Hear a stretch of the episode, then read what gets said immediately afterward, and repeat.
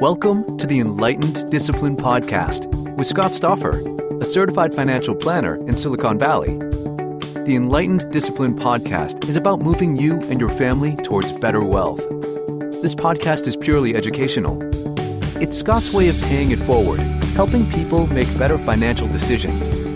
And now, on with the show with Scott Stoffer and co host Matt Halloran.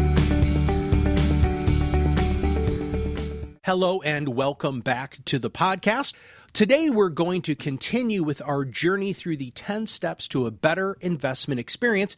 Today, we're going to talk about step number six. So, Scott, let's go ahead and just jump right in. What is number six? Sure, Matt. And, uh, you know, before we get into number six, I wanted to talk a little bit about why we're calling this series 10 Steps to a Better Investment Experience. Good call. Okay. And, yeah. And so, you know, so many times in personal finance, I think we look around at the people who have made millions and, and we think we need to do exactly what they have done.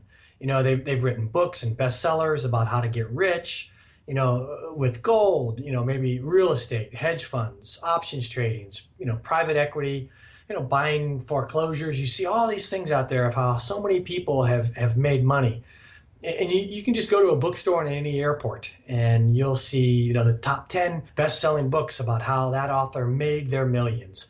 Uh, sometimes I think they make more money on their books and their speaking engagements than they actually did what they wrote about. But, and I, and I don't mean to say that there aren't a lot of people who have there aren't good personal finance books out there, right? Um, because there are, and I'm sure there are people who have you know read these books and done well. But the whole idea of the get rich quick strategy is not for most investors. So when we stepped back and we looked at that, we said, well, what are 10 steps to a better investment experience that people don't have to do these exotic strategies? Sometimes these exotic strategies are what I call the $20 million strategy. In other words, you know, when you have $20 million already set aside, invested to help you reach your goals, then you can use some of those exotic strategies to go make your next 20 million, right? Um, but if you don't have your 20 million yet, there's so much risk and uncertainty in those other kinds of strategies that you really don't need that. What you need instead is 10 steps to a better investment experience. And, and when we talk about the 10 steps to a better investment experience, we're really trying to highlight what some of the academic research is out there that that says this is what you should do because I think it's important to note about this academic research that, that before we had this, investing was a lot more about speculating, you know, kind of like panning for gold than what investing we know it is today. Prior to the 1950s and 1960s, you know, Wall Street really did promote putting your limited holdings in a few strategic bets, hoping that one or two of them would, would strike it big and in many ways wall street is still promoting you know this sort of ethos today. You know the marketing is different and and, and uh, you know maybe a little bit more palatable uh, but the end results still taste the same. It doesn't always work. So i think you know academia has always focused a little bit more on what the evidence shows and and how we can be better investors not speculators. And, and scott so, this is yeah, this is um this is really powerful because what you're saying is this has actually been academically studied and back tested, right? I mean, that's that's the idea of, of this academic approach that you're taking about, that you're about to talk about right now, that this has been vetted and researched and, and truly understood instead of just being you know the next shiny object. Am, am i right there or am i off? You, you are. And, and a lot of what enabled this was you know, there's so much data in, in finance. Um, and you couldn't really analyze reams and reams of data until you had you know computers. And so it wasn't until the 19 you know late 50s and 60s that they began to use technology uh, at universities where you had the computing power then where you could go in and analyze you know some of this stuff. Um, and so it's out of that you know technology and, and use of technology and research that we have um, you know these things that can really help us. And so uh, you know, one of the first ones that we always talk about came about in 1952. There was a Nobel Prize Peace winner, Harry Markowitz, and, and he published some groundbreaking uh, work in the Journal of Finance entitled Portfolio Selection. You know, and in that paper, he introduced the concepts of what we call modern portfolio theory. And, and that's, you know, you hear some people kind of say, oh, it doesn't work anymore. It, it does. But what it did at the time and still does is it upset traditional portfolio selection theories that focused on striking it rich by carefully selecting a few winning investments. So mm-hmm. it was it was really going against what Wall Street said at the time. Hmm. And then in 1963, we had additional uh, research come out. It was called the Single Factor Asset Pricing Risk Return Model. Whew, yeah, that's, that's a great a name, isn't it? Goodness gracious, what the heck? Yeah, you know, in business school we called that the CAPM, you know, the Capital Asset Pricing Model, and in, in plain speak, it was really a mathematical model that allowed investors to see the relationship between a stock they own in the context of the entire stock market you know and, and that that stock's expected return is proportional to the risk relative to the entire stock universe. In 1966 you know we had research that came out with the efficient markets hypothesis which basically stop, uh, states that you know, stock prices reflect values and information accurately and, and quickly, and that it's it's difficult, if almost not impossible, to capture returns in excess of the market without taking on greater risk than the market. So, you know, these are some things that we've talked about in our earlier podcasts. In, in 1981, we had some research around what we call the size effect, where an investor's expected return is, is greater for smaller companies than for larger companies. And then in 1991, they had some, some work around what we call the value effect, which basically highlighted that the relative price you pay for a stock when compared to the company's book value can add a dimension of expected return. You know, hence we, we talk about it as if value companies tend to outperform growth companies when comparing their relative price. So now when you bring some of these things together, we really had a, what we call a multi-factor asset pricing model where you could look at the market, the size, and the value. In 2012, they added in profitability, where you could look at how to measure a company's profitability, and that can add a dimension of expected return. So finally, bringing this all back to you know the the five steps that we've already talked about. Number one being understanding market pricing. Number two being don't try to outguess the market. Number three being don't chase past performance. Number four being let markets work for you.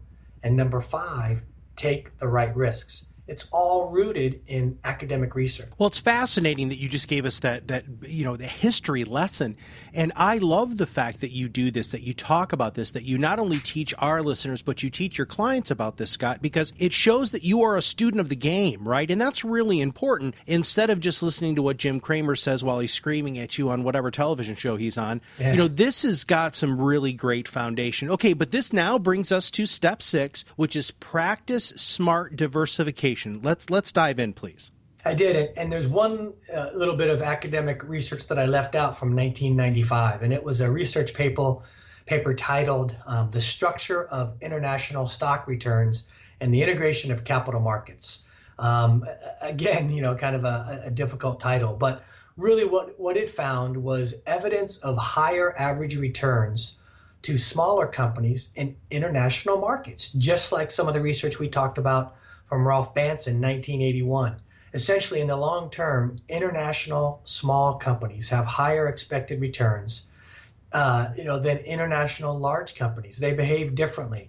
You know, today we probably take this for granted, but prior to this research in 1995, most investors had no idea that the same principles driving U.S. markets would also apply to other developed markets outside the U.S. So practice smart diversification. Step six of the 10 steps to a better investment experience is really about understanding that diversification is something that we do naturally every day in all of our activities, and it should be the same way for our investments, including investments outside the U.S. So, wait a minute here, Scott. You mean that diversification is something we do naturally in everyday life activities? Yeah, you know, in, in, fact, sometimes I say, you know, diversification is one of the first two things we do every day. And, and people look at me like, what? And, uh, you know, I, I, say, well, you know, we get dressed every day and we normally eat breakfast every day. And, and whether it's choosing the clothes we wear or, or what we have for breakfast, we seldom wear the same clothes every day.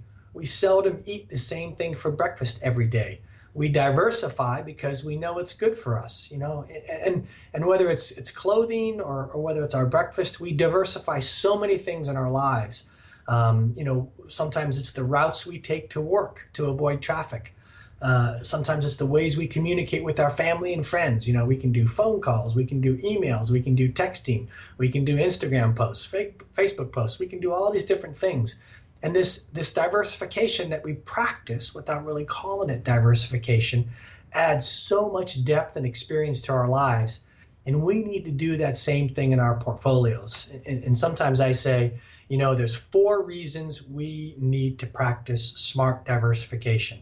And so, you know, number one is not all investments perform well at the same time. You know, we, we've talked in our other podcasts about how stocks perform differently than bonds at different times. We've also talked about how different companies, large or small, uh, operate differently at, at different times. Sectors and markets, all these different things, there's they don't all act in unison together the same way. So, you know, four reasons to practice smart diversification. One is not everything performs well at the same time. Number two, different factors influence different investments. You know, sometimes uh, there will be policy changes at the government level, and that's going to impact some industries and sectors more than others, uh, or it's going to impact certain uh, companies more than others. So that's a reason to to really make sure that we're practicing smart diversification. Number three is it helps you manage investment risk.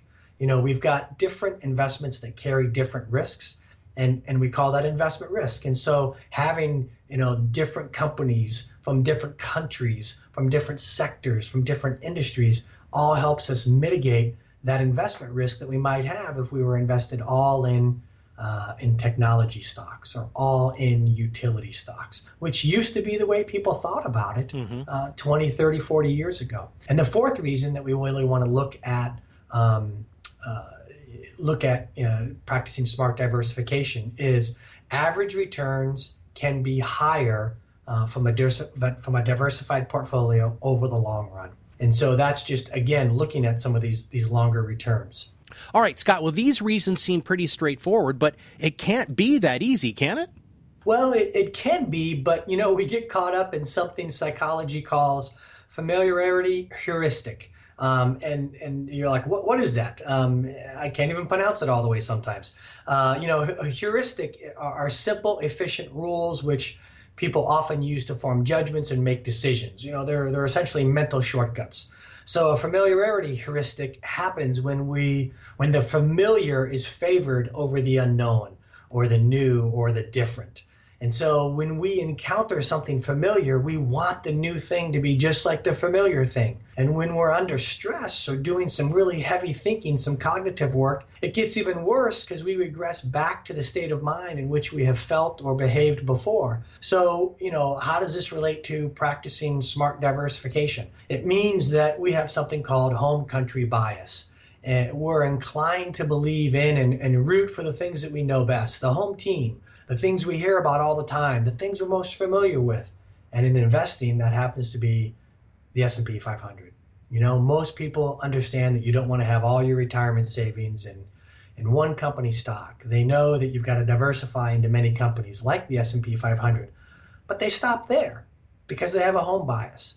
And and what they don't understand is that roughly half of all global companies are based outside of the United States. So you're telling us that to practice smart diversification, we need to be globally diversified too?